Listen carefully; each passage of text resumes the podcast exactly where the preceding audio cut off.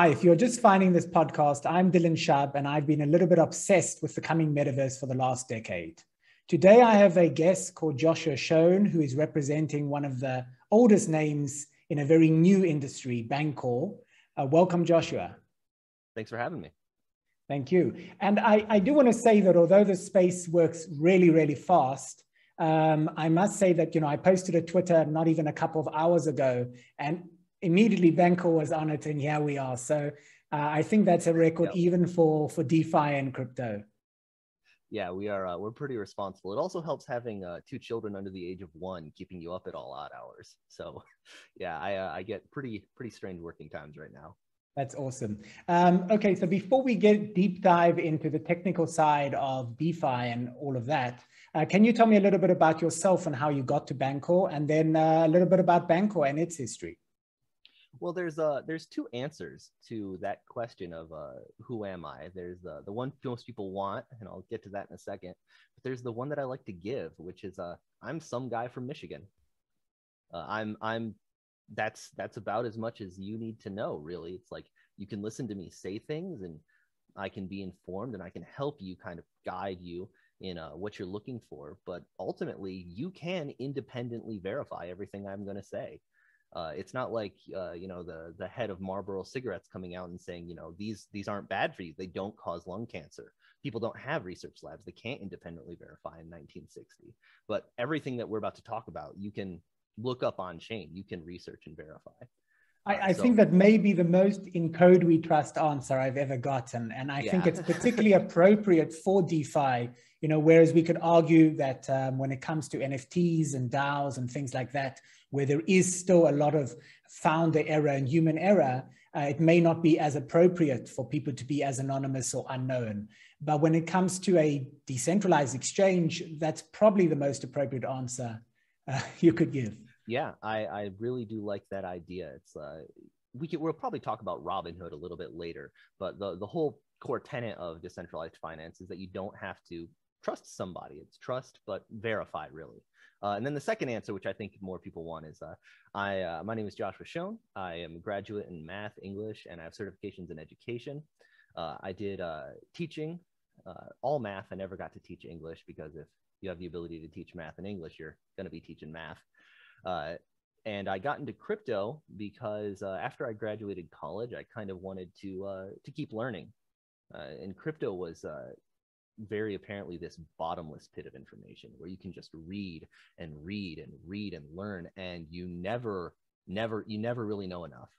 Like that's that's like the number yeah. one thing that when I talk to to Mark Richardson, the, the head of research, it's just like we've been doing this full time for like three years, like reading two to five hours a day, like six days a week, looking at project after project. And it's just like, I'd never heard of Crown Capital Games before. Because there's just there's just too much so information. Much you you can't you can't keep up. Uh, so I, I got into cryptocurrency as a mathematical interest, learning about the avalanche consensus method, um, was a was a big uh, it was it's new research. It's like a new problem. Like they solved this old math problem and i was like that's fascinating. And then they turned it into a blockchain. So i was a huge fan of avalanche.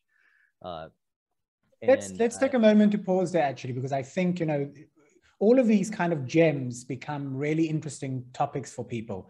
Uh, yeah. you know let's take a minute to talk about avalanche. What did they actually solve um, that has made them so unique? Uh, they well, it's a it's a pretty math heavy answer. Um, the the short of it is is there was this very old information uh, compute uh, computer program problem where if two people are sending information back and forth in a very uh, specific constrained way can you come to an agreement despite the constraints of your communication method Right. And Avalanche solved that problem, and they solved it with something called gossiping, uh, where the more nodes that kind of have like this subgroup of agreement, and then it gets larger and larger until it overflows, and that's the consensus. It avalanches, it pushes everything else and takes it with it, and uh, is it's a very fascinating and novel method. And uh, Avalanche is using it, and Flare Networks, which is uh, the sister network to XRP, uh, is going to be coming out in like the next probably year Uh, so, so if I un- understood correctly, when, when there's a certain critical mass of communication, uh, then literally it sparks an avalanche uh, of consensus that allows uh, the communication to be verified. Is is is that yes, a fair way of putting that it? Is, yeah, that is that is a pretty pretty accurate way to put it. Yes. Awesome. Okay, so you've you got now into crypto and you poking yep. your head around doing a lot of deep research. Um, how did you get to Bancor?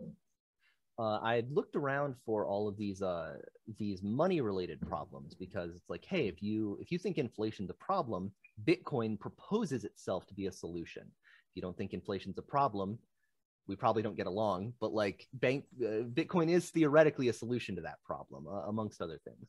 Uh, so looking around the world for for money problems, you find you start looking at people who propose themselves as having answers, and DeFi was one of those big answers. It's like so Bank of America in particular, uh, they are, as best I can tell, as best anyone can tell, absolutely not racist as an institution. They are totally available to the public. Pretty much anybody can use them. Uh, but they are different from decentralized finance like Bancor because while Bancor also is a progressive institution that doesn't make any kind of refutation based on anyone's skin color, race, gender identity like that. Bancor is interesting because, and DeFi is interesting because they are incapable of having such discriminatory practices. They are they are fundamentally unable to engage in that kind of uh, discrimination. And so people who have banking problems all over the world, right? Like uh, El Salvador, before they before they adopted Bitcoin, it was like 40% of their citizens had bank accounts and the rest of them just operated in cash or gold sometimes. Uh, and now that they've started to adopt Bitcoin, uh, it's like 85% of them was like the last thing that I saw uh, Bukele tweet out about was like, hey, here's a study that says 85% of our citizens are now having digital wallets, while still only about 50% have actual bank accounts. So DeFi is this solution to a problem of fairness and money and liquidity.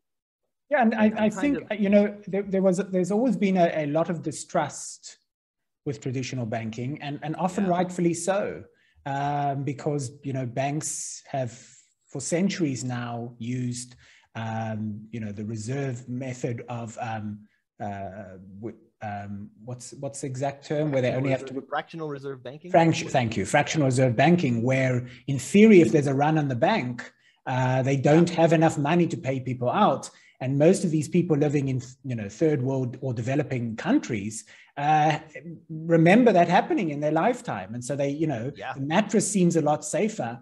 Um, and then over the years, as we started to try and protect society from terrorisms and bad actors and implemented KYC, we have actually priced out uh, a lot of potential people wanted to open accounts because they don't necessarily have a stable address or they don't necessarily yeah. have a mobile phone or a consistent mobile phone or they share it with someone uh, or they don't necessarily have a formal mailing address. And um, these are the people that we most want to kind of help and they cannot open an account.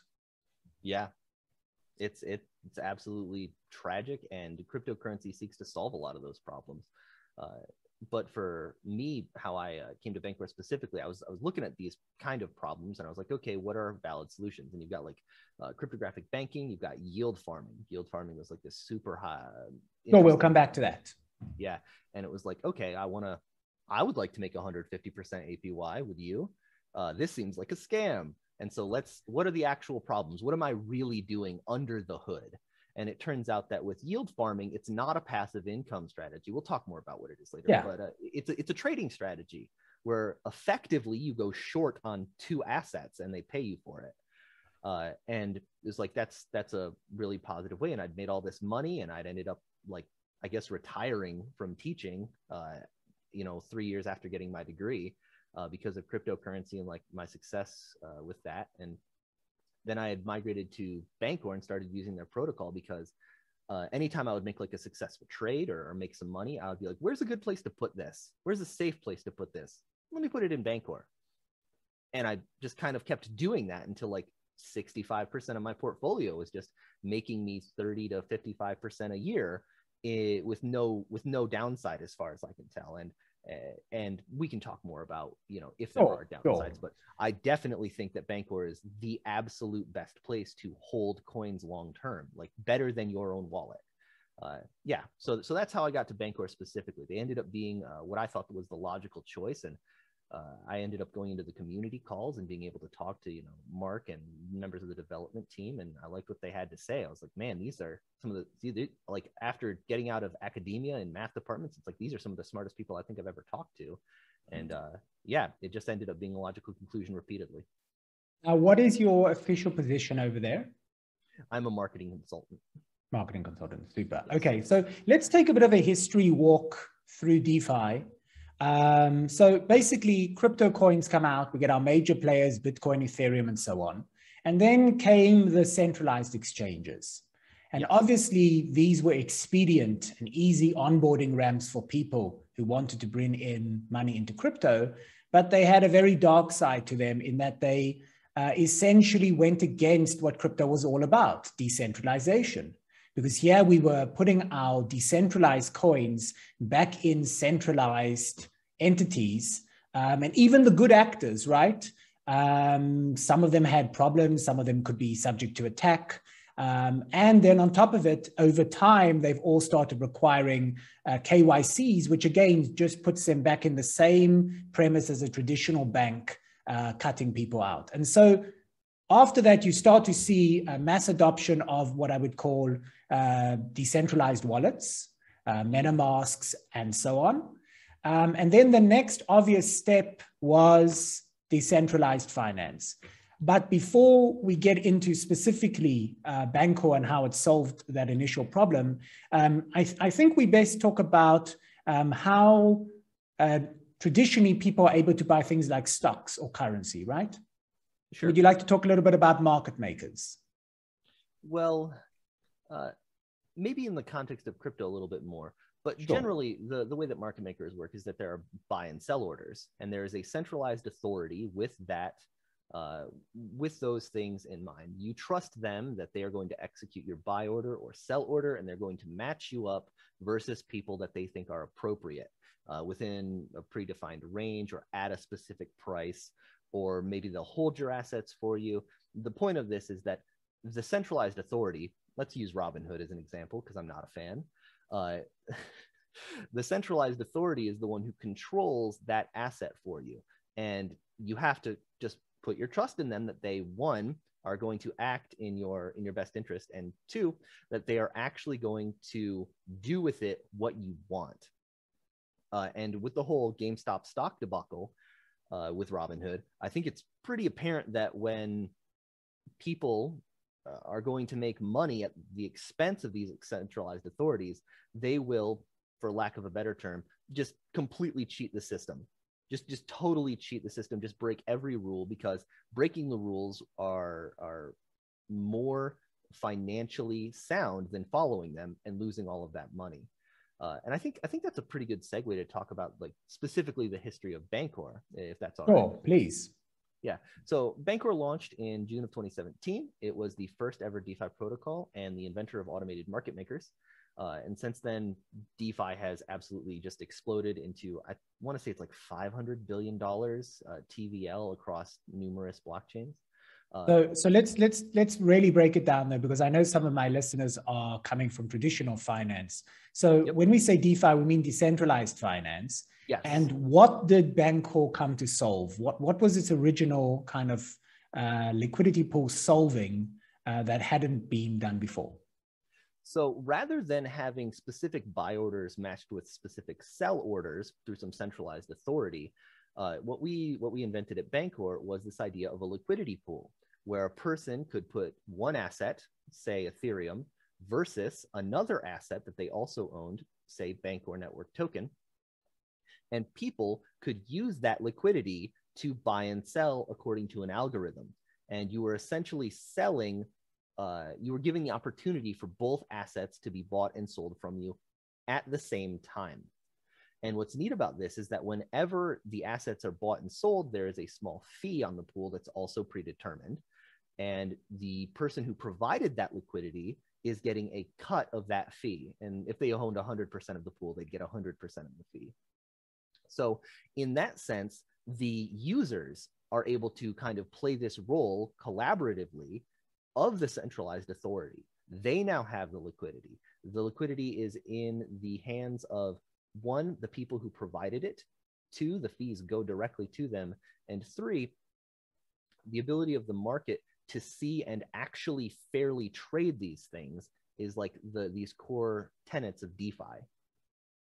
Super. No, no that's great. Um, and um, I, I, think we can bring up yield farming now as well. Okay. Um, as I understood it, um, as DeFi blew up, you know, we talk about DeFi summer and so on. I mean, DeFi has, I, I, you probably have the numbers that I don't, but I mean, DeFi has insanely blown up in the last kind of four yeah. years uh, to numbers that, sorry it's almost immeasurable it's just so yeah. massive yeah yeah we're talking billions. Uh, billions Hundred, upon billions. Yeah. Hundred, hundreds of billions yes. hundreds of billions right. Um, and a number of big players have entered the space. Bancor uniswap sushiswap pancakeswap balancer curve um, all trying to offer uh, slightly different forms of these liquidity pools to solve different problems, which we'll get to. But in addition to that, um, there came a great concept called yield farm, whereby people who want to incentivize, I would call them investors, into a specific pairing, into a specific liquidity pool, uh, were able to be rewarded uh, for doing so. And I think you framed it very well. How, how did you understand uh, yield farming not being a scam, as you said it? Yeah. So what uh, yield farming is is when you take your two assets, let's say again, uh, Bancor and Ethereum, and you stake them against each other in a liquidity pool, so people can use your capital to make trades. Uh, why would you use Bancor instead of say Uniswap or Balancer or some other SushiSwap? Uh, and it turns out that like one of the ways that you can incentivize users to move their capital is to simply mint your own brand new token. Uh, so let's say that I am uh, I'm Curve, Curve Finance, and they want us to bring up uh, bring a whole bunch of capital to them, but it might not be the most profitable, or it might not be apparent that it's the most profitable. What Curve can do is they can mint their own token, the CRV token, and if you put your capital with Curve, they will simply give you the fees that you've earned fairly, and they'll pay you Curve tokens. They'll just give them to you. And because they are able to mint these tokens according to some sort of predefined strategy, and there's there's other things involved with it as well, but because they're able to give you these tokens in a predefined strategy and it's all known and fair, people find value in the curve tokens, which means you can sell them to increase your APY, to increase your annual yield. And this allows protocols essentially to uh, print their own money for marketing. Like it's a marketing fee expense. Like I want you to bring your money over to me and I am going to make up a new currency with a new use case and I'm going to give it to you uh, for, for providing this capital. And the reason this happened is because the decentralized finance space, the DeFi space, was unbelievably competitive just just hyper competitive with all sorts of different products and it's like giving them what was fair wasn't enough it was like no we can't just give you what what your your stuff is worth. We're going to give you more than that. And then people look at that and it's like no we'll pay you even better. And there's this really uh, fine line between incentivizing users through uh, these rewards called liquidity mining where you provide liquidity and the protocol pays you for that liquidity. Um, there's a very fine line between incentivizing users for rewards and your protocol ending up having kind of a Ponzi-nomics where they are relying on new capital constantly to infuse it because the rate of inflation on these tokens that you're paying people with are so huge. Specifically, Time Wonderland, which was an Olympus DAO fork recently, went under.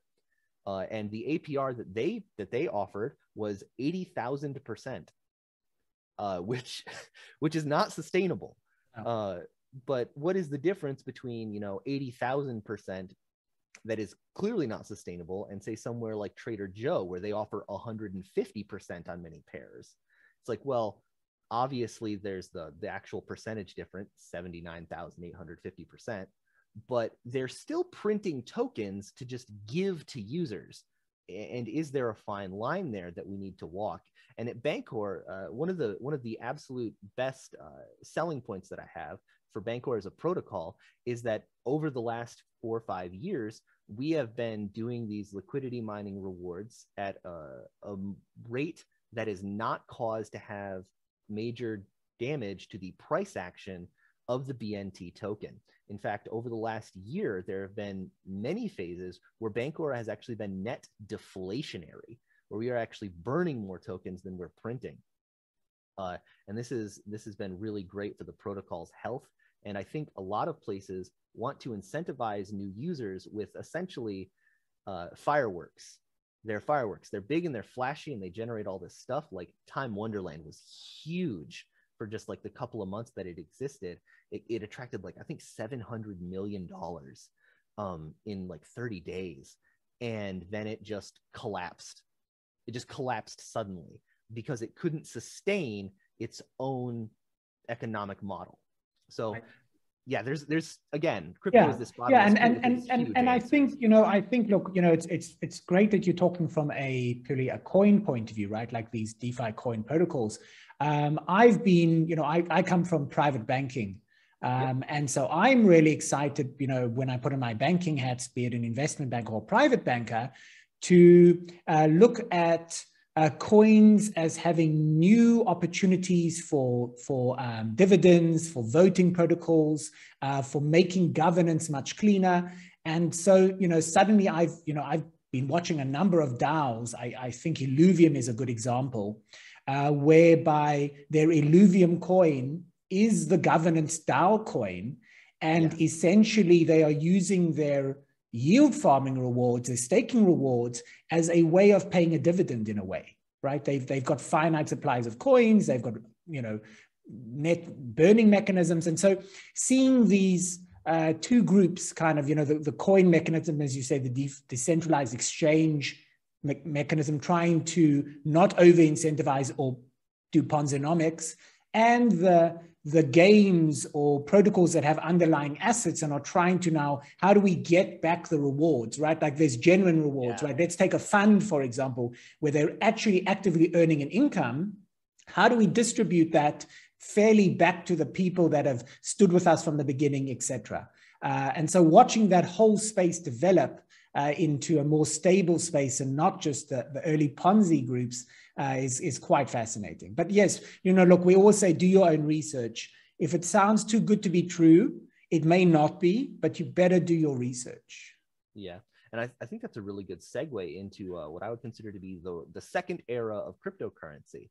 First, you had things like Bitcoin and Ethereum. Uh, and those kind of were like or the third phase of cryptocurrency Bitcoin and Ethereum. Bitcoin being just a currency to transact back and forth, Ethereum being smart contractable, programmable things, these complicated protocols. And then the third phase of crypto, in my opinion, is the rise of the utility token.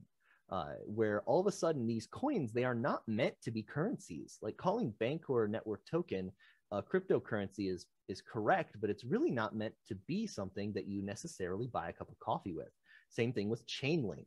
Chainlink isn't really meant to be buying a cup of coffee with. Chainlink is a product. The graph, GRT, is a product. Bancor is a product. The Chainlink oracles, they offer decentralized price data. Like you don't want to trust Robinhood, for example, to tell you what the price of GameStop is when it's about to go through the roof and they're on, and they have shorts. So you need some sort of decentralized oracle who will fairly tell you what the price is or they will be slashed heavily for lying and the, those slashings will be redistributed to the people they cheated. The graph is a is a utility token. It is the ability to have decentralized price history and indexing of data in a fair way. And bancor network token is a utility token. We are the insurance token. We protect people from impermanent loss. We allow them to stake on a protocol and help their communities, help these cryptocurrencies grow by having liquid markets. I think anybody who comes from a banking uh, industry kind of understands the importance of having liquid markets. If you don't have a liquid market for an asset, by definition, it almost ceases to be an asset. If it can't be traded for anything, is it really fair to call it an asset? So having having I mean, the extreme the extreme example that everyone knows and was actually a rug pull, but it still proves the point so well, and it is Squid Games, right? Yeah. They literally locked the external mechanism. And so money could only come in and money could not leave. And then it really didn't matter how much, you know, that other people were willing to pay for your squid. If there was no liquidity provider, uh, you couldn't no move it. for it. Yeah, there, Right. there's no market for it. You're you're a billionaire on paper, but you can't sell because the protocol literally doesn't let you. Yeah. So utility tokens, I think, are definitely the future of crypto. Uh, and Bancor provides in, impermanent loss protection and insurance against assets, and that's that's what it does. It serves a specific. So I'm gonna I'm gonna stop you there to come back to Bancor's um, offerings. Let, let's go in this order. So we've now understood why we needed a liquidity pool in DeFi. Okay. Uh, now now comes the era of high Ethereum gas, and so right. So what you know after creating, I would say protocol number one, the the the archetype of the liquidity pool. What problems had a liquidity pool not solved that Bancor now wanted to try and solve? So in Bancor version one, we made the original liquidity pool. We were the first people to do that. We created this automated market maker, which used algorithmic curves to define trades so that they were fair and transparent. Uh, Let's take a pause over there. How, how does a curve work, by the way? How does a balancer curve basically work? the the you said balancer. Balancers are balancer is actually its own protocol, and it has Right. a different one. uh, Okay. because because they are uh, multi-asset baskets. They they don't just have two assets; they can have uh, three, four, five, however many you want to you want to put in there according to some metric. Right. And their math is is very interesting and, and kind of beautiful. And I'm not super familiar with it, so I don't want to talk about. Sure. But I mean, in general, how does a liquidity pool curve work? the the way that it works is it's simple. It's a rather simple supply and demand curve. The idea here, uh, it is. I'm a math teacher. I want to start drawing it out. Yeah. uh, it is essentially uh, say there is a thousand dollars in USDT and one ETH, and they are paired versus each other. The way that the protocol views this is that by definition, these assets are 50 50. So that means that one ETH is, according to the pool, $1,000 or let's use let's use current market prices. Let's say three thousand dollars. It's three thousand dollars of USDT on one side and one ETH on the other side. And that means the protocol thinks that one ETH is worth three thousand dollars. Then a person comes along and they buy half an ETH. That would come out to fifteen hundred dollars. Now you've got forty five hundred dollars on one side of the pool and half an ETH on the other the protocol again thinks by definition those things are the same value. It now weights that half of an ETH to be worth $4,500. And so this is a very fair and transparent way of seeing the literal supply and demand of things. And if people start suddenly selling lots of ETH, you know, there's all of a sudden four ETH in the pool and only 500 bucks. That means that ETH is now worth less money according to this protocol. And this can be scaled up to be hundreds of millions, if not billions of dollars. Like right now, the deepest uh, pool on Bancor is either the ETH or the Bitcoin pool. There was like a big deposit of Bitcoin this morning, so I might be backwards on that. And it's like 270 million dollars total. 135 million in BNT on one side, 135 million in Bitcoin on the other. And so this idea of supply and demand pushing the prices of these things back and forth for a person who's making, you know, less than $1 million trade, you aren't really going to experience any slippage. So Coinbase is a pretty good website. Coinbase Pro specifically, they have they have pretty they have rather competitive rates. They've been good to me. Um, so I use them as an example. They charge a 0.75% maker taker fees, right? Uh, Bancor on its pools charges 0.2%, and it's only one way. Uh, and the users who provide that liquidity get to keep all of the fees. Or rather they get to keep a, a, large majority of the fees and some of it goes towards tokenomic stuff. Uh, don't want to misrepresent anything. So there are uh, these incentives for people to use decentralized exchanges because cutting out the middleman replacing the middleman coinbase in this case with a smart contract greatly reduces the friction from user to transaction it makes it, it, it reduces the slippage is the technical term right we'll come back to it let's so let's let's take us on a little bit of a tangent over here so I, I, mean, I took us on a bit of a tangent. Back back to the core point. So, what were the problems with this original liquidity pool solution uh, that oh. Bancor now wanted to solve? Yes, the the problem was impermanent loss. Impermanent loss is a complicated idea, uh, and it is one of the reasons that it is uh, difficult to uh, get into crypto is because it is not immediately apparent what impermanent loss is, and it is not immediately apparent how you are hurt by it. Essentially, when you provide two assets into a liquidity pool, you are going short on both assets.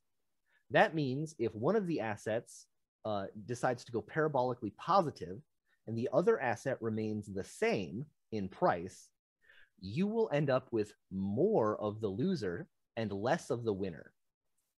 That is that is the shortest version of it. Right, and it's um, called impermanent because as long as you haven't, in theory, sold any of the coins, uh, they really could rebalance their value at some point. Yes, so it's called impermanent loss, which I think is a misnomer because if one token went parabolic uh, and the other token stayed the same in price, there would be this huge differentiation where you'd end up with more of the loser and less of the winner. But if the other token followed the same parabolic rise, they would both rebalance together and you would have no impermanent loss. But it turns out that in crypto, uh, assets are highly volatile and almost always you're going to end up with a lot of divergence. Yeah. And when prices diverge, like one goes up and the other goes down, impermanent loss can get massive. Yeah. And, and I, I think this is this is something that has to be spoken about much more now than before, because you know, as crypto as an industry develops, you're starting to see that price correlations have stopped being completely the same. It used to be, I mean, you know, when we had our last bear market, Bitcoin, everything that happened to Bitcoin eventually happened to everything else, right? And so essentially, if Bitcoin was going down, as long as Ethereum was going down with it, or Ethereum was going up with it, then you're pretty much staying within your balancer range. And the differentials maybe a few percent. And most people who are earning these great uh, transaction fees are not really noticing their impermanent loss.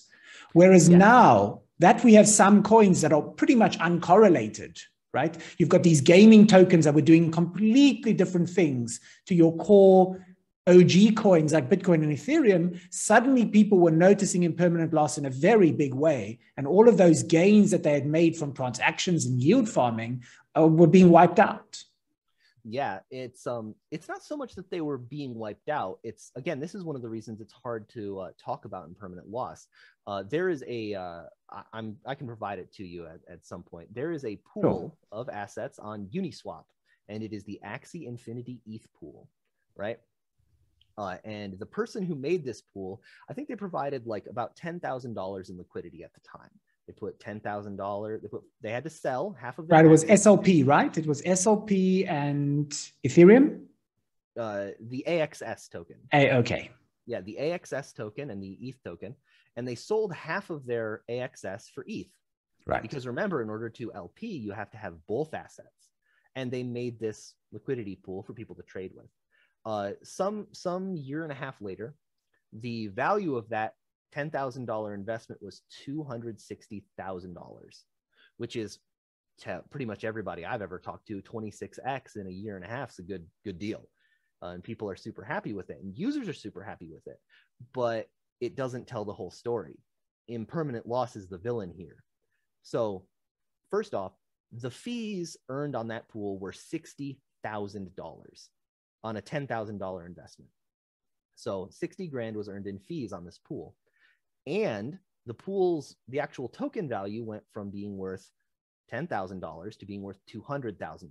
So 200,000 plus 60,000 is the 260,000 that the total investment is worth now. Uh, but there's a problem. If the person had simply never put their Axie Infinity tokens into the pool, their valuation would have been 1.3 million because that is the cost of impermanent loss. It was an 80% impermanent loss. Uh, it would have been like, yeah, 1.3 million. Uh, and that is because when Axie Infinity went from being worth, I think it was seven cents when this person put in, and it went up to like, what was it? It's like a hundred bucks at one point, right? Right. Um, when there's that parabolic rise, the person ended up with one ninetieth of their AXS tokens relative to when they started. So they if they would have simply kept all of their Axie AXS tokens in their wallet, it would be worth the money that it is. But because they provided liquidity, they got wrecked by impermanent loss. $260,000 is a lot of money. A 26x in year and a half is a, is a great deal. But the difference between $260,000 and $1.3 million is literally seven figures. Right. Uh, and people don't understand that risk. And when people who have sufficient capital, who have large sums of capital, who are coming from traditional banking, they do not want to expose themselves to this impermanent loss issue. And Bancor solves that. It just completely solves. So, so before we go into how we solve it, let's go. So we've we've talked impermanent loss is one issue. There is slippage. Let's take a moment to talk about slippage, and also let's talk about gas fees. Okay. And then I think we've covered all the players, and we can then see what Bancor solved. Okay. So uh, slippage is uh, supply and demand. Earlier we had this example of three thousand dollars versus one ETH, right? And I said if you wanted to buy half of an ETH, well, it would cost 1500 bucks. That's not actually quite the case. It's a little more complicated than that. What the protocol does is is it will look at the smallest sliver of ETH that it can sell you and sell you that bit for 3000.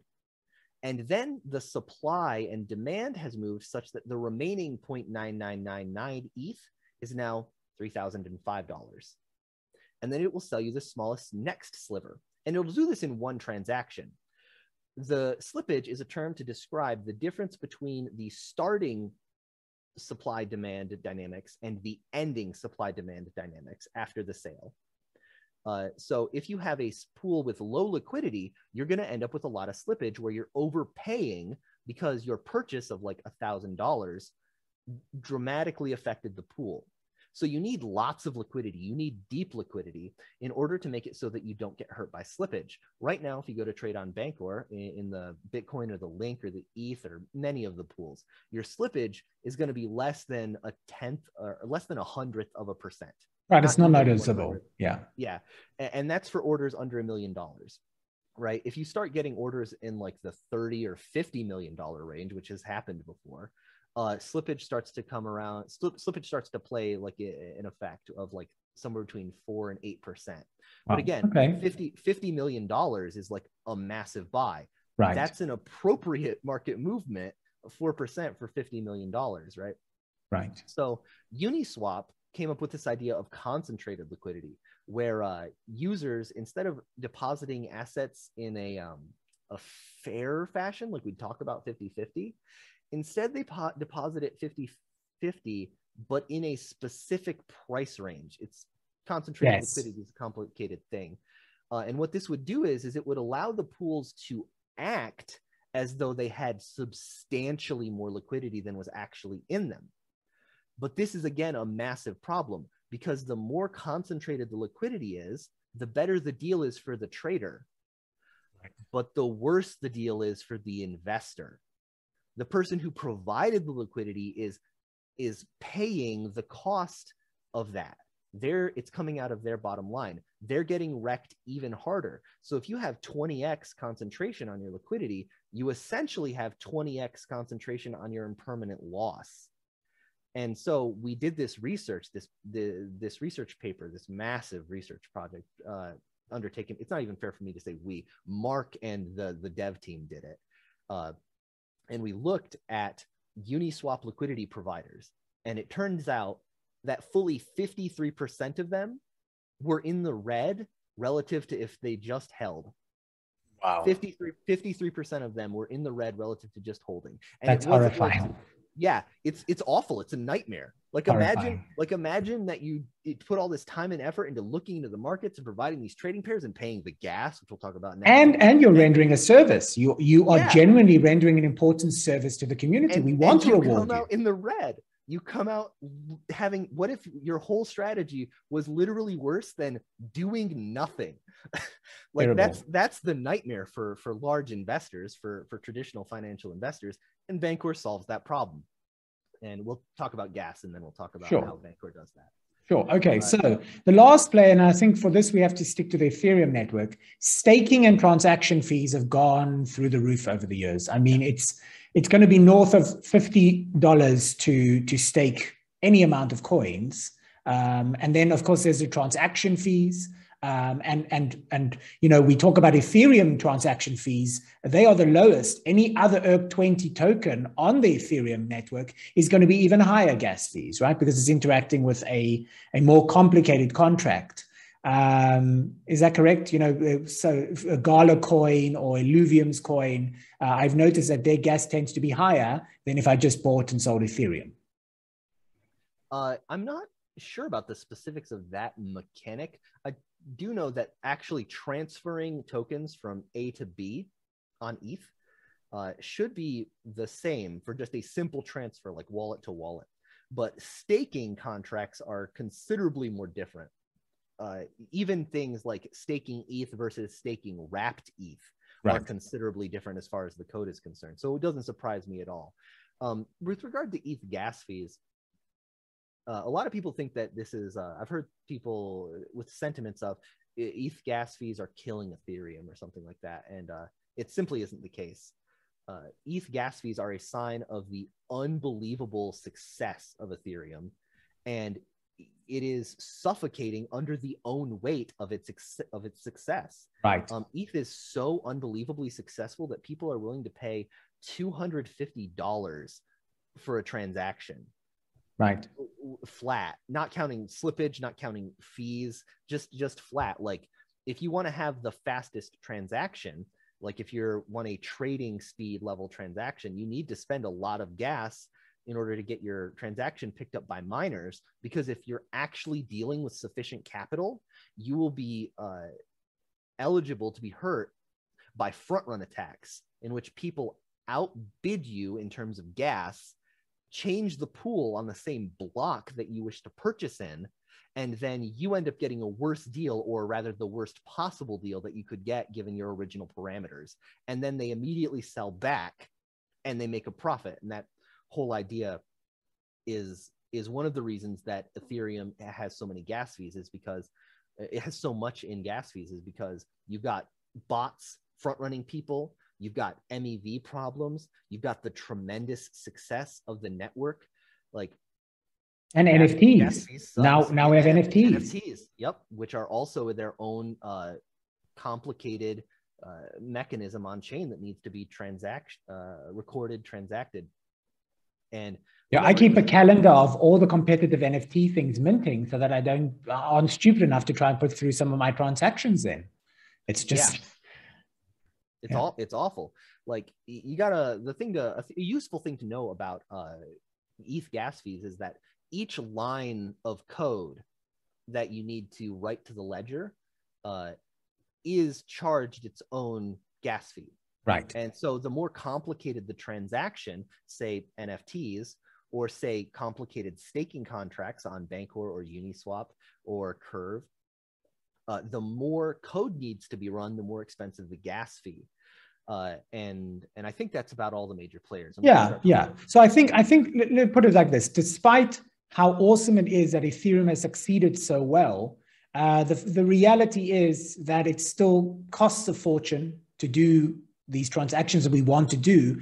And it is seriously hindering the ability of smaller players, right? Because we spoke about them in the beginning. We want yeah. mass adoption of crypto. We want people who have been priced out of the traditional banking system to be able to use crypto. And these fees, you know, I speak to a lot of people who are buying NFTs for the first time, and they say, you know, what's the minimum I should be coming in if I'm buying Ethereum based NFTs? And I'm like, look, you're going to be wrecked by gas fees if you're not coming in with a thousand dollars or so because it's it's just yeah. too large a percentage uh, of your initial investment. Um, and so we start to see you know people priced out uh, of this amazing technology. Uh, so you know Ethereum aside because that's its own conversation how Ethereum's hard forking and layer two and stuff like that, and we can come back to a little bit at the end. But how what did Bancor decide needed to be done in order to solve as many of these problems as possible? Uh, well, with regard to gas fees uh, on Bancor, there's there's two major components. The first is is that users stake only one asset on Bancor. Um, and this requires a complicated contract because many things happen under the hood. And the second portion of it is, is that users have unique positions on Bancor. And so there's no way to put it. Gas fees on Bancor specifically are atrocious. I, I won't I won't uh, sugarcoat that at all. They are bad. It's it sucks. They're bad for everybody. They're worse for us. Uh, and that is because these contracts were designed when you know ETH gas fees were like maximum five bucks like five bucks was oh we need to really cut down the gas fees like i i long i yearn for the days of five dollar yeah. transaction fees uh, and the reason is because bancor has very complicated contracts because insurance is a thing that we do uniquely or rather our kind of insurance is a thing we do uniquely well let, us let's, let's actually break down what bancor is actually proposing to do right now what what is bancor's uh, kind of uh, because this is all very new right i mean you know there was this is literally just being revealed now. That's why you know we get onto this call. What is Bancor uh, trying to do to revolutionize liquidity pools and uh, risk and slippage um, and yield farming? You know, what is this kind of catch-all solution uh, that solves so many of these problems? Well, the first problem that uh, is solved by Bancor version three is in large part gas. The code, the contracts were rewritten such that the uh, unique position element was removed and such that the actual contracts are considerably more lightweight. Our own internal estimates right now, I'm, I'm, pretty sure I can say this, our own internal estimates right now say that contracts on version three should be about 60% cheaper in terms of gas uh, for users to stake with. And that is something that the, the dev team has worked very hard on. The second way that Bancor helps alleviate gas fees is auto compounding, right? Like in, in traditional uh, yield farming, you get your rewards, and then you have to spend gas in order to convert half of those rewards into another token. And then you have to spend gas again to put those two assets back into the liquidity pool so that you are compounding your earnings. And on Bancor, that whole process costs nothing in version three. It costs nothing. So, so how does version three actually work? Let's break it down for people because it's it's it's we're, we, we're basically re- revolutionizing this concept of needing two tokens, right? How does yeah.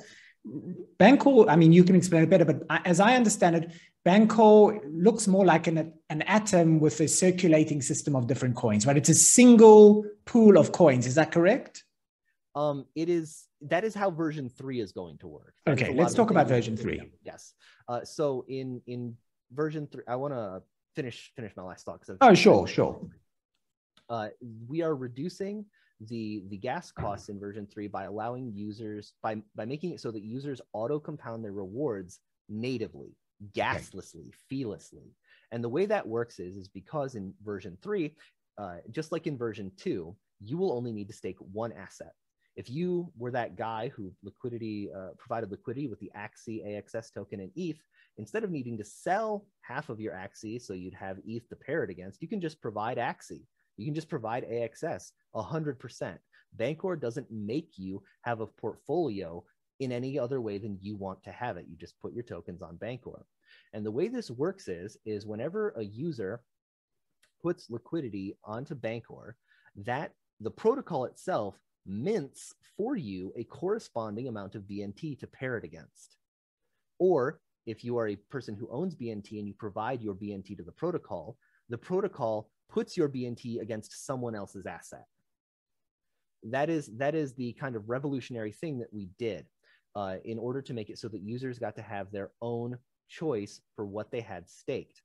The second portion of this is is we solved impermanent loss on Bancor by making it so that when assets diverge in price, a portion of the trading fees are put into reserve.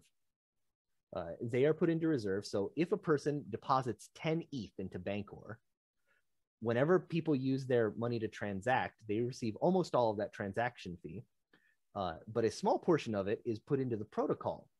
And if a person would end up in a position where, say, they only deserved five of their ETH back on a traditional market maker, like, say, Uniswap, Bancor will take from its own pools and give ETH to the user until they have their 10 ETH back.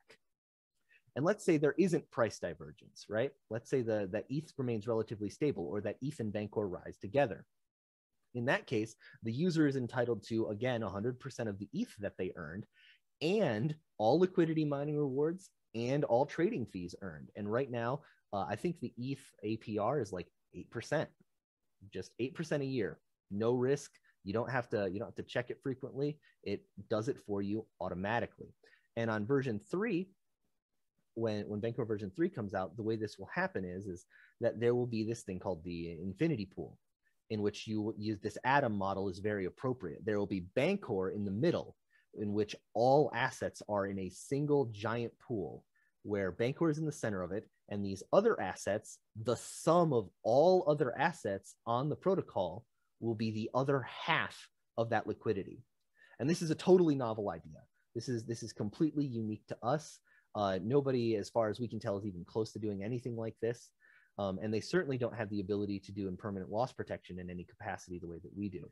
Now, explain this impermanent loss part. I mean, we'll have to, you know, again, I'm not a math brain particularly. Um, wh- how, yeah, what is um, from an insurance point of view, right? What is why can't we get a situation where too many people have had impermanent loss and are claiming at the same time and it causes problems, right? How how does how does it work that it balances uh, itself so that you don't have kind of a run on the bank equivalent? Well, the the first portion of a run on a bank is that the reserves themselves are not actually there, and in Bancor, all the liquidity is actually there. It is. The, the second portion of that is uh, the assets on Bancor, the user provided assets that aren't Bancor, that are not BNT, the Ethereum, the Bitcoin, the Graph, the Chainlink, the Synthetix, all of these tokens, right? Um, those assets are all 100% insured by the users of the BNT token anytime those users who bring their assets to our protocol uh, would experience impermanent loss, we comp them and we cover them.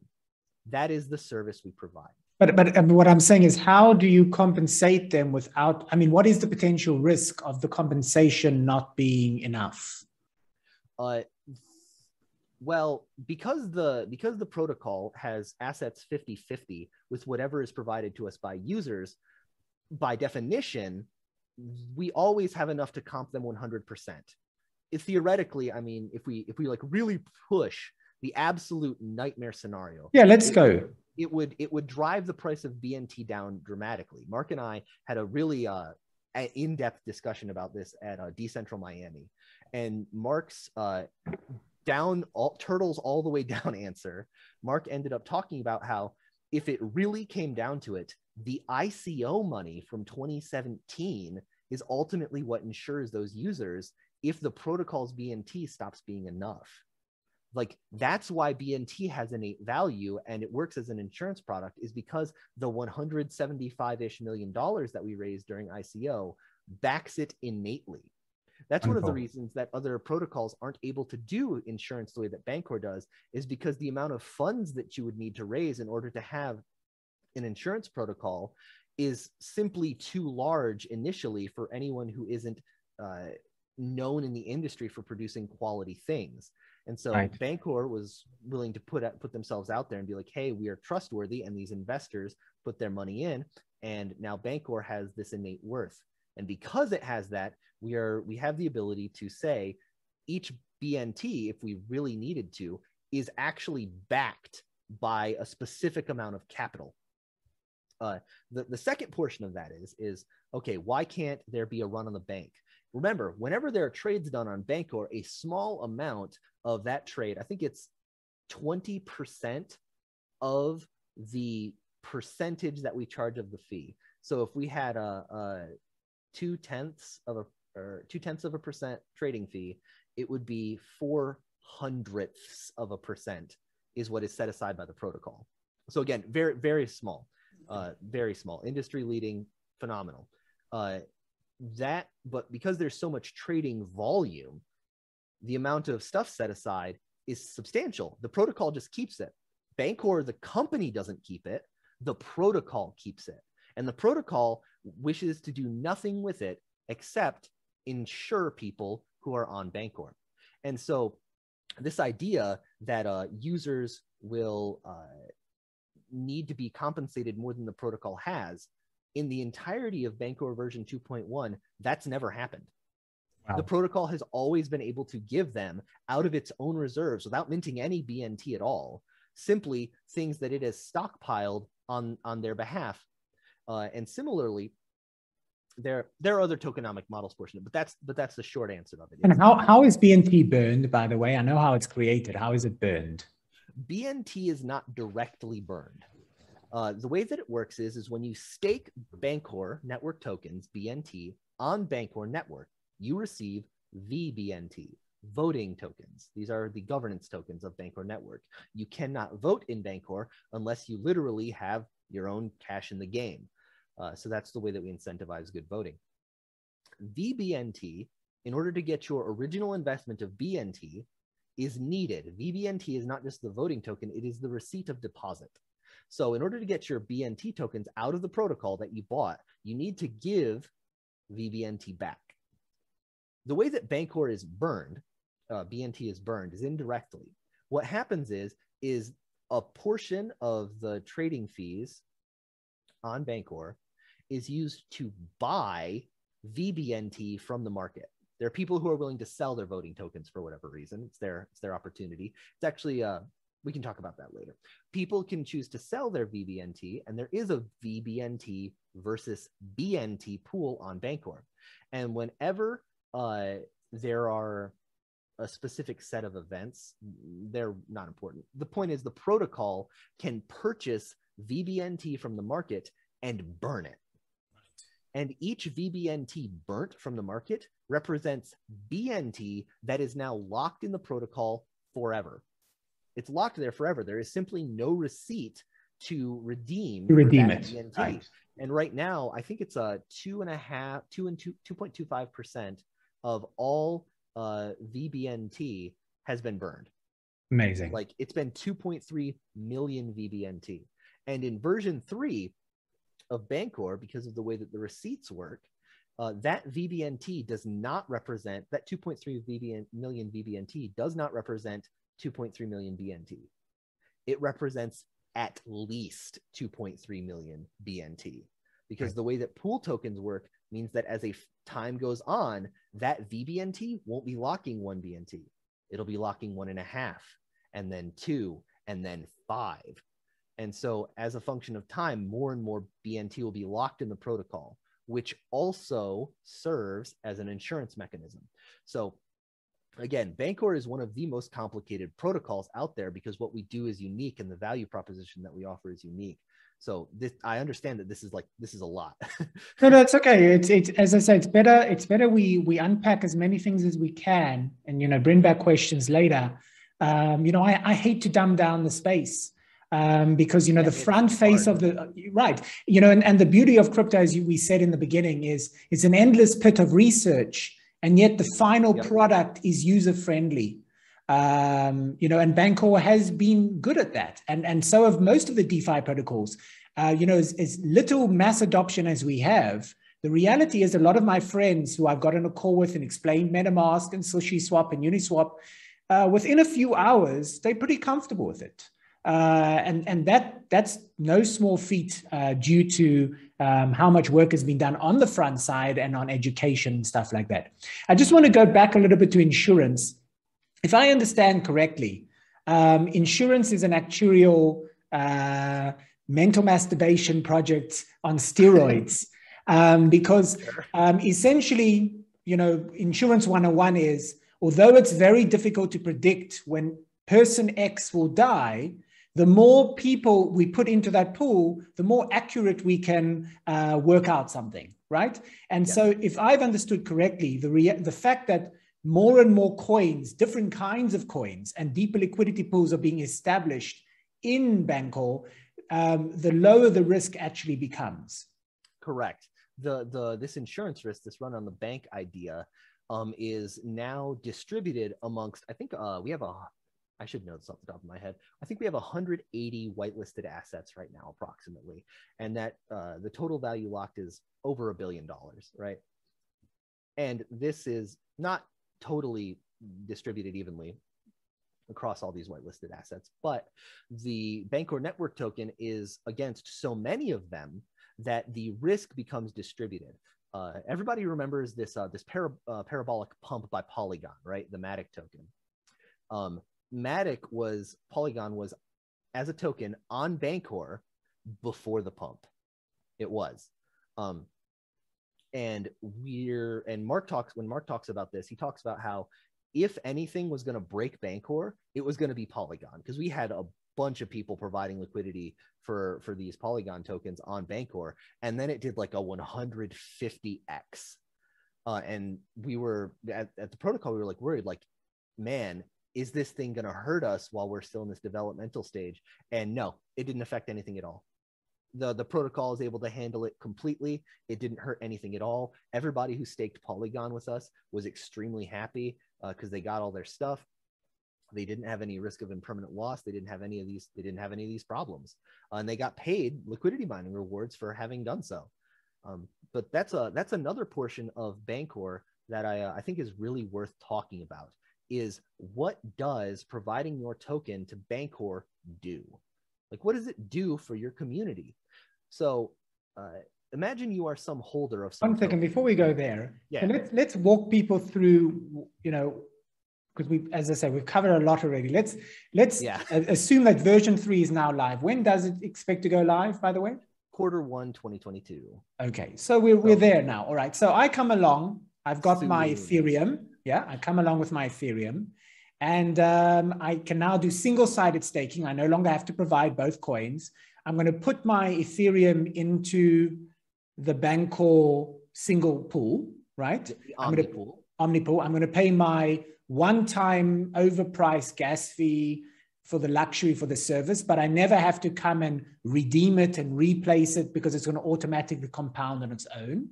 Correct. I've, so I've, I've solved the problem of auto compounding. I, I can just leave it there. I've solved the problem of impermanent loss because I no longer have to deal with two coins. Okay. I've solved the problem of slippage because there's a gigantic pool over there.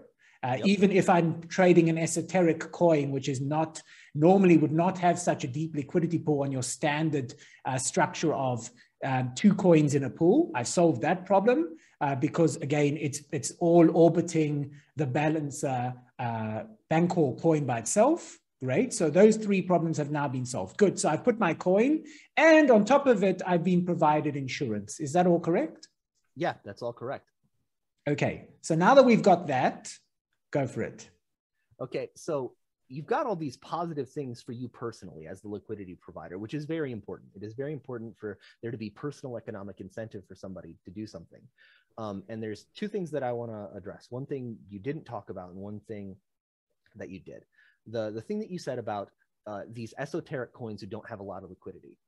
One of the reasons these coins don't have a lot of liquidity is because whenever uh, a new company comes along and they've got their own coin, by definition, in the old model, they have to sell half of it in order to make the liquidity pool.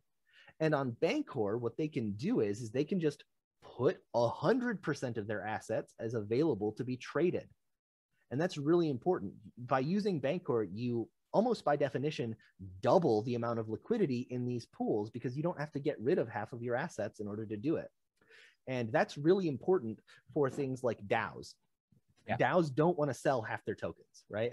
Like Keeper DAO Rook doesn't want to sell half their tokens for something else. And so, sure enough, Keeper DAO put their treasury on Bancor. Not, not just Keeper DAO, Yearn, uh, so Keeper DAO, Yearn, Saffron Finance. Uh, I've got we've got a whole list of these. There's like nine of them of these DAOs that have moved. W, Nexus Mutual, WNXM, have moved substantial portions of their treasuries onto Bancor because they are smart money. You want to know what what insider trading is going on on Wall Street? You can't but everything on chain is done in a public and open way. And if you're wondering where the people who have done the most research are going, they're going to Bancor. These, these DAOs are like extremely, extremely high level, and they understand that impermanent loss isn't something they want to deal with. And that by providing their capital to uh, Bancor, they can earn fees and they can help the health of their protocol. That's the second portion of this. as a person, you need to be uh, personally incentivized to provide liquidity, but also there's the community incentive. When I provide liquidity to Bancor and I allow people to make trades with my capital, I am allowing the new users an easier method to onboard into my token. I am facilitating the ability of a token to go parabolic by providing the liquidity people need to make trades. Let's take an example, a real example of Synthetix, SNX token. SNX is a phenomenal project. Uh, they they do wonderful things. I can't sing their praises enough. And they had a model which incentivized staking. You stake the SNX token on the protocol, and it is used for its use case. And uh, let's not go down the rabbit hole of what they do because they they deal with synthetic options, and it's it's a whole other black bucket. Another um, time. Um, yes, and Synthetix had their eh, this incentive program for users to stake their their SNX tokens on the protocol, and it worked. It worked really, really, really well. Something like high 90s percent of all SNX tokens were staked. Wow. And the idea was that because there was this product and it was useful, and because we shrunk the circulating supply of SNX so substantially, that this would cause the price to go up. And it didn't do that at all. At, at all and many protocols have done something very similar to this where the idea is is we will reduce supply circulating supply and that will cause the price to go up by this very uh, keynesian supply demand model. And that is unfortunately not the case because while it is easy in that idea in that model to theoretically believe that the price will go up because of the low liquidity it is just as easy to for it to actually happen that the price will go down and then people will lose confidence in your in the uh, financial stability of your product. And because it's low liquidity when it dumps it dumps really hard and it's hard for it to come back. And that's what's ended up happening with the snx token. Despite the total success of all of their plans the price action never never appreciated it in the fashion that they wanted to. And so when you provide liquidity to bancor you aren't just getting all of these personal incentives you are helping your own token, your own community grow by facilitating new users the ability to purchase a token with a healthy liquid market. Um, and this, this to mention the side benefit of exposure. I mean, once it's been whitelisted, yeah. it's it's also been exposed now to an entire uh, Bancor ecosystem as well. Yeah. Um, there's there's also this whole other issue additionally with Bancor version 3 of super fluid liquidity, um, where not only can you stake your stuff in Bancor, and Bancor will allow people to trade, buy, sell with it, but also you could take your BN tokens, or the protocol itself could take your, your excess Synthetix tokens and stake them back in Synthetix. so you're earning double rewards like that's that's a real thing in v3 like uh say um, so let do you have any other questions before we get too deep down this oh, yeah i'm before yeah before we go into that let's let's talk a little yeah. about how yield farming would now operate. Let's say okay so let's take our perfect example because this all started because a community member of crown capital dao which we're a play to earn gaming dao we've been exploring after our ico where should we, we, we create our liquidity pool? And um, one of our structures is to reward people even for single-sided staking, right? Because we have underlying assets that are actually earning, we very much looked at ourselves much more akin to a traditional company, and we wanted to pay dividends. Um, and we felt to do so with our own coin, right? So we have a finite supply. We have uh, coins coming off paid over five years, and those will be rewards. And we have single staking rewards, and potentially we have a liquidity pool yield farming staking reward. So let's just go the single staking route. Now someone has put their money into the Crown Capital, uh, well, put their coins into the Bancor protocol with their Crown coins, their single-sided staking, if you will. And um, now we, Crown Capital DAO, want to incentivize those people uh, to keep holding their crown by giving them a reward. How would we practically give them those rewards while they're staking?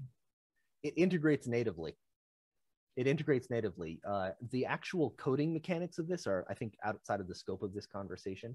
But, but do we lock it in a vault? Do we, do, Bancor, do we send it to a vault, a Bancor you, vault? Yes, yes. The, the DAO would send those tokens to a place on Bancor, and Bancor would distribute those Crown Capital tokens to people who had deposited uh, Crown Capital into Bancor. And it would do so uh, for those users gaslessly. The users themselves wouldn't have to pay any gas. And auto compounding. Yup, gasless and auto compounding because of the way that the BN, uh, in this case, you deposit Crown and mm-hmm. you would receive BN Crown as receipts, Bancor Network right. Crown receipts.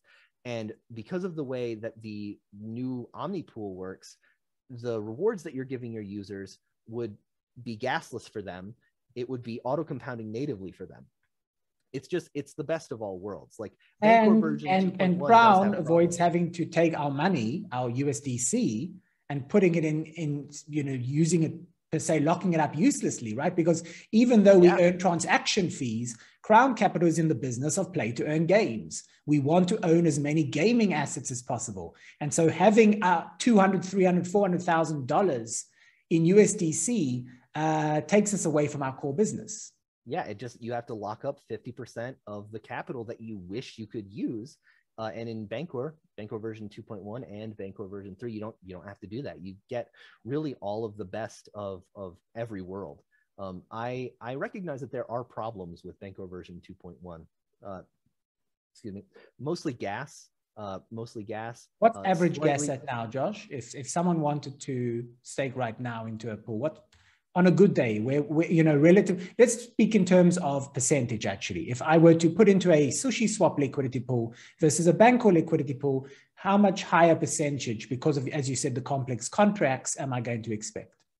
1.75x okay good. Right now right now on bancor a new user staking probably runs around 200 bucks. okay it is it is a serious pain point and it is a thing that is being very heavily addressed in Bancor version 3 now now why is why is it so much cheaper in Bancor version 3 is the code just better optimized?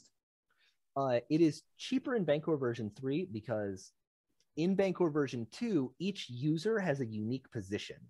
And in order to record that position it requires a lot of contractual lines of code. In Bancor version 3 every position is completely fungible. Mm-hmm. And that mm-hmm. means that whole section of the contract regarding unique positions is just gone. It's just straight up gone. Uh, additionally, much ado, much ado has been uh, about research. Much effort has been put in towards making sure these contracts are lightweight and portable because the, the dev team uh, internally and publicly has stated very much so that about six weeks after the launch of Bancor version 3, we will begin to seriously consider uh, our next chain or our next layer 2 or our next side chain. Uh, and these contracts are meant to be light and portable. And so if you're an EVM compatible chain, Bancor is it, the idea is that with these new contracts, Bancor will be very easy to migrate. Whereas with the Bancor version 2 contracts, it was it was not really that feasible to migrate them without substantial effort. I want to come back to that point, um, but just as a side point, I think you know for our higher higher listeners who who who are trying to work out multiple uh, moving part strategies, you mentioned that you know I I was I always say this when I'm speaking to traditional finance people that the concept of a liquidity pool is like getting your coat hanger receipt, right? You've you've deposited your valuable coat, yeah. uh, you know, at at at the function you've gone to, and you've been given back a receipt, which is its own token. And then when you come to claim back, uh, you get back your coat and whatever else, uh, whatever gifts were given out by, by the, the event party. And so now you're saying you, if you deposit Crown, you'll be getting back Crown Bancor, a new coin. And now you could, in theory, take that coin and do what with it? That coin is a receipt of deposit. Um, it is currently, there is nothing to do with that token. Um but it but there exists the ability for many things to be done with it. So let's say uh, that you deposit your crown and you get bn crown. That bn crown represents the crown you deposited and all the liquidity mining rewards from from bancor and all the liquidity mining rewards from third parties like the crown dao and the fees earned by trading. So that's really important that your one BN crown represents not just the crown you deposited, but all those additional things, because that means that the BN crown is better collateral than crown itself. Same deal with BN Link or BN GRT. It is better collateral, or even BN BNT. It is better collateral than the actual underlying asset.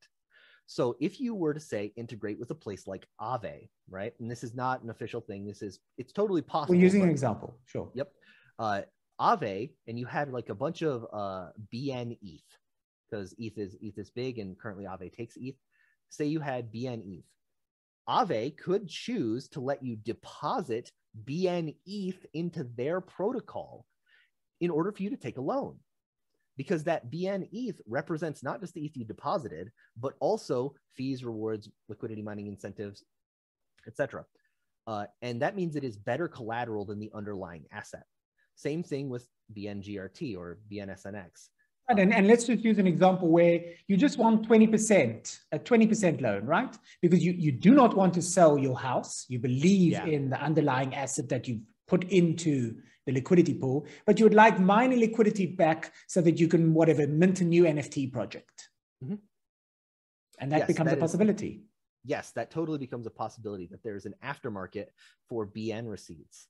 Um, there's a lovely protocol called APWine, um, and they do something with this idea of selling the rewards that you've earned off of staking before you've earned them. There's like a whole futures market for this.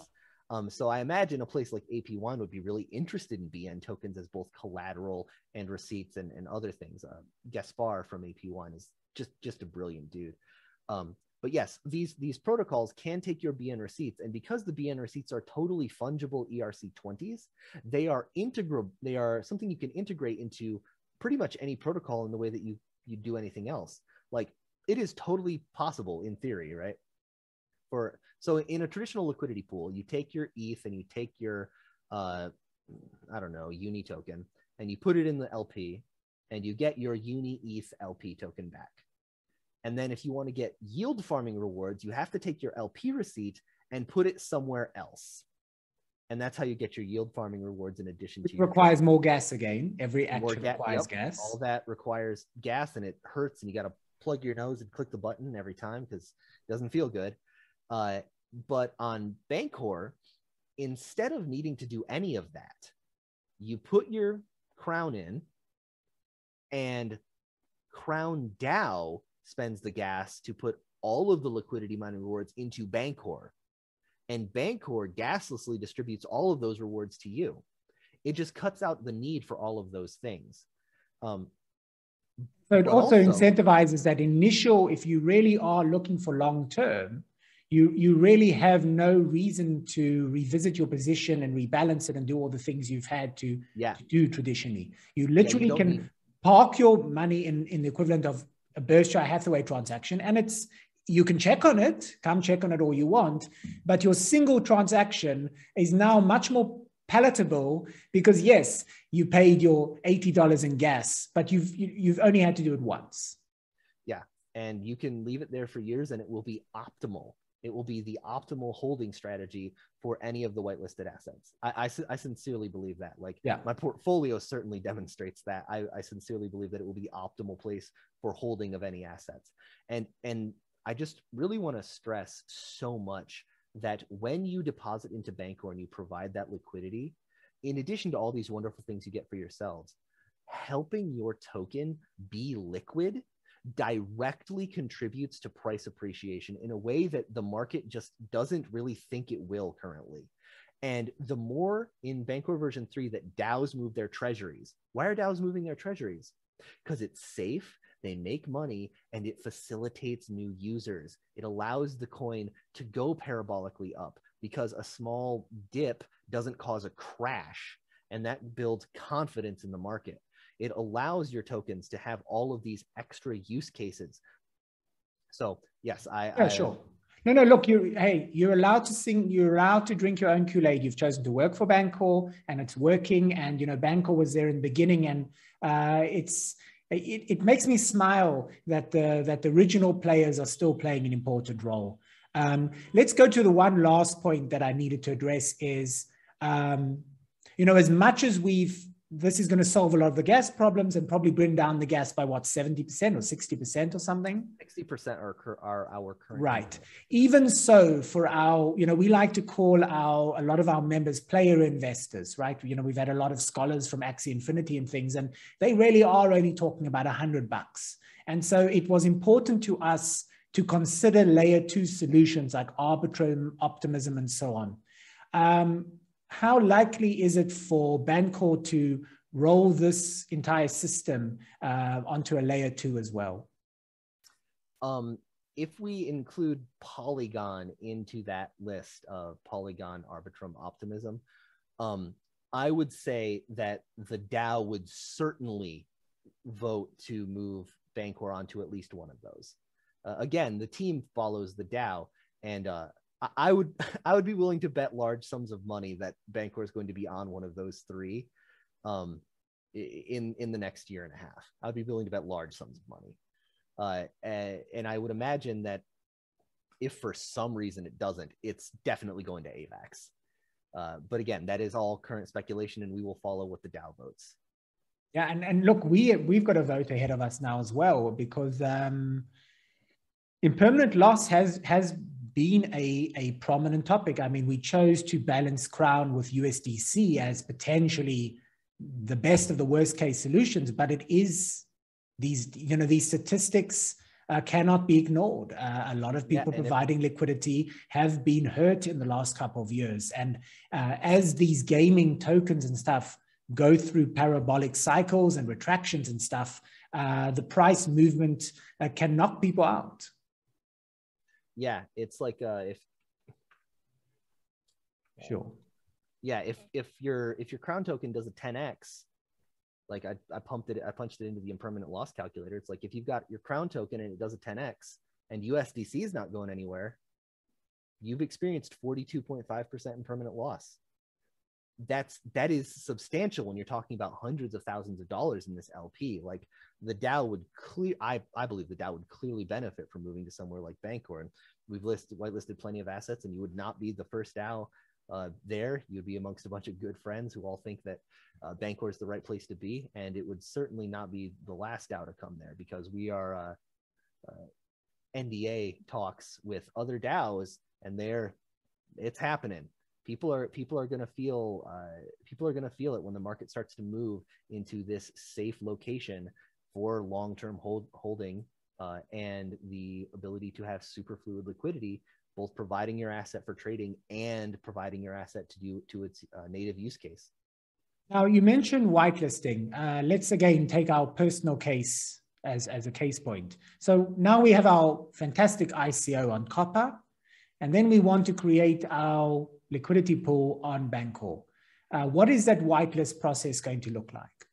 Uh, the whitelist process would involve someone, uh, and this is one of the uh, the economic cases for BNT price appreciation. If you want to have your token whitelisted on Bancor, you need to purchase BNT, stake it to get VBNT, specifically 25,000 voting tokens. And if you have 25,000 VBNT, you can create a proposal to say, hey, we want this whitelisting.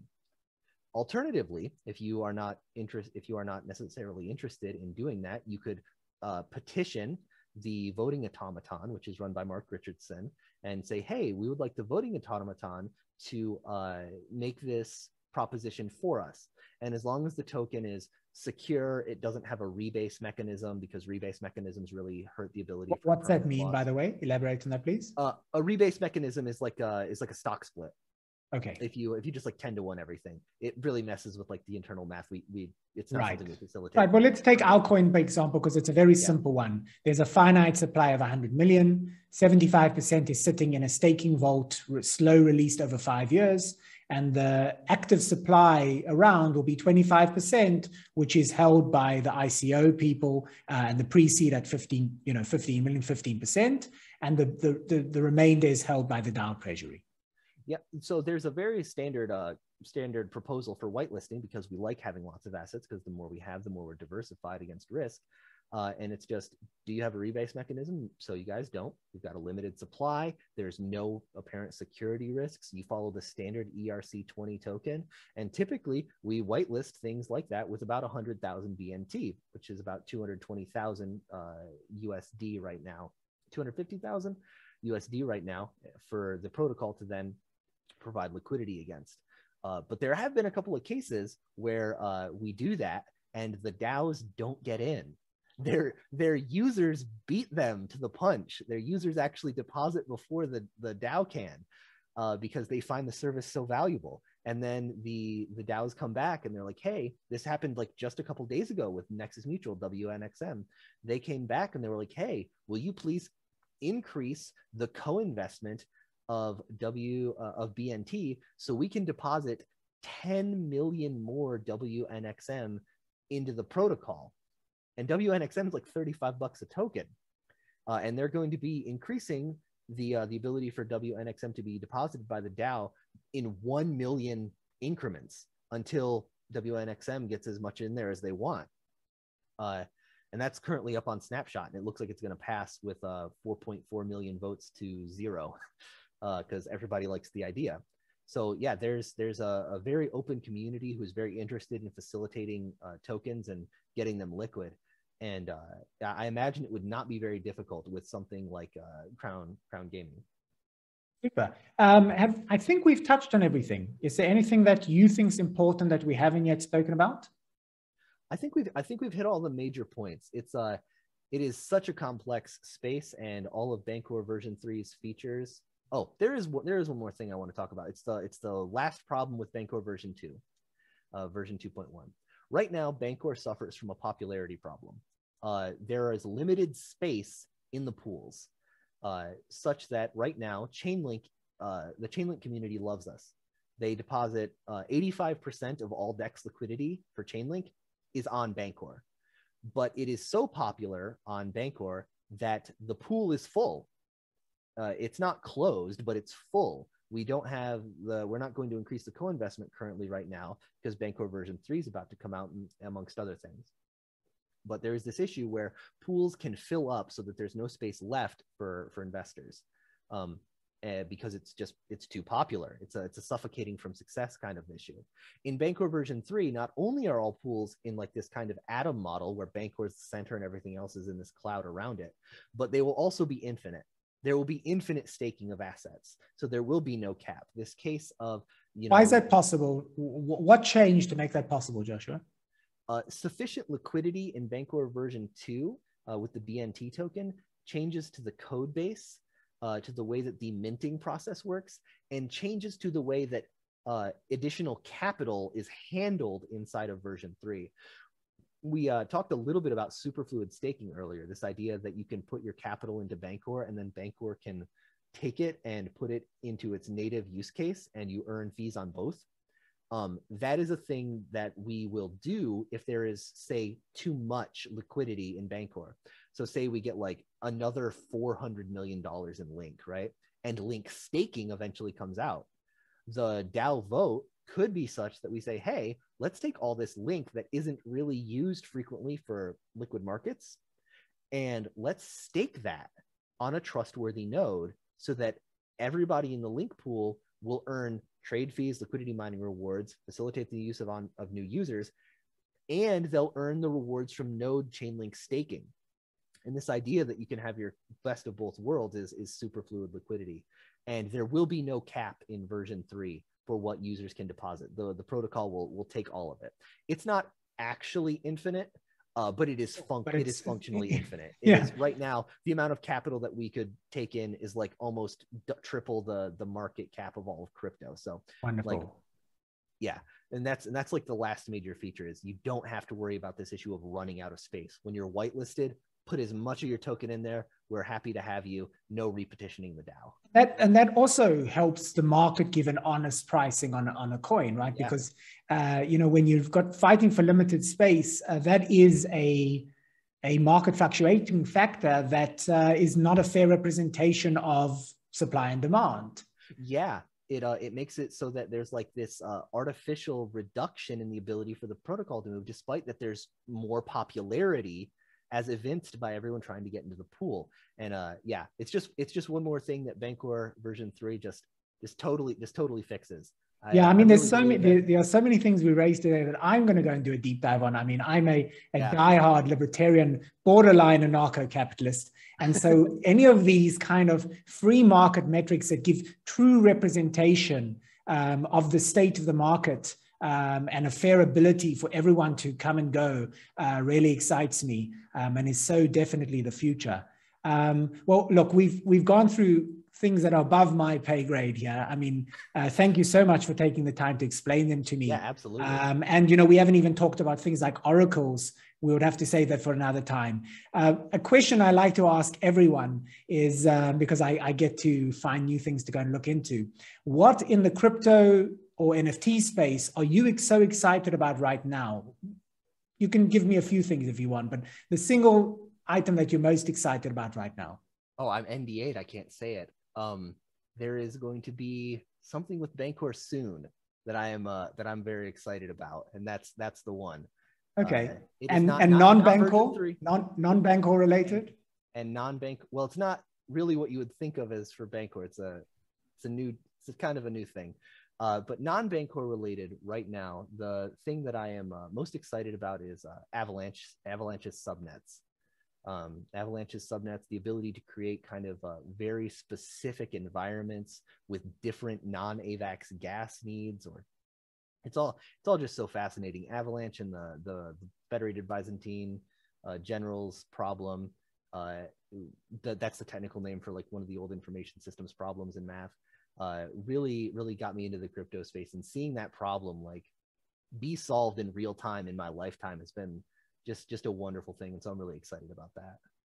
Wonderful. Well, thank you again so much for joining me. I'm sure I'll have a lot of follow up questions for you. And uh, maybe we'll have to do a second part to this. Thank yeah, you so much. I'd, I'd love to come back. Thank you for your time.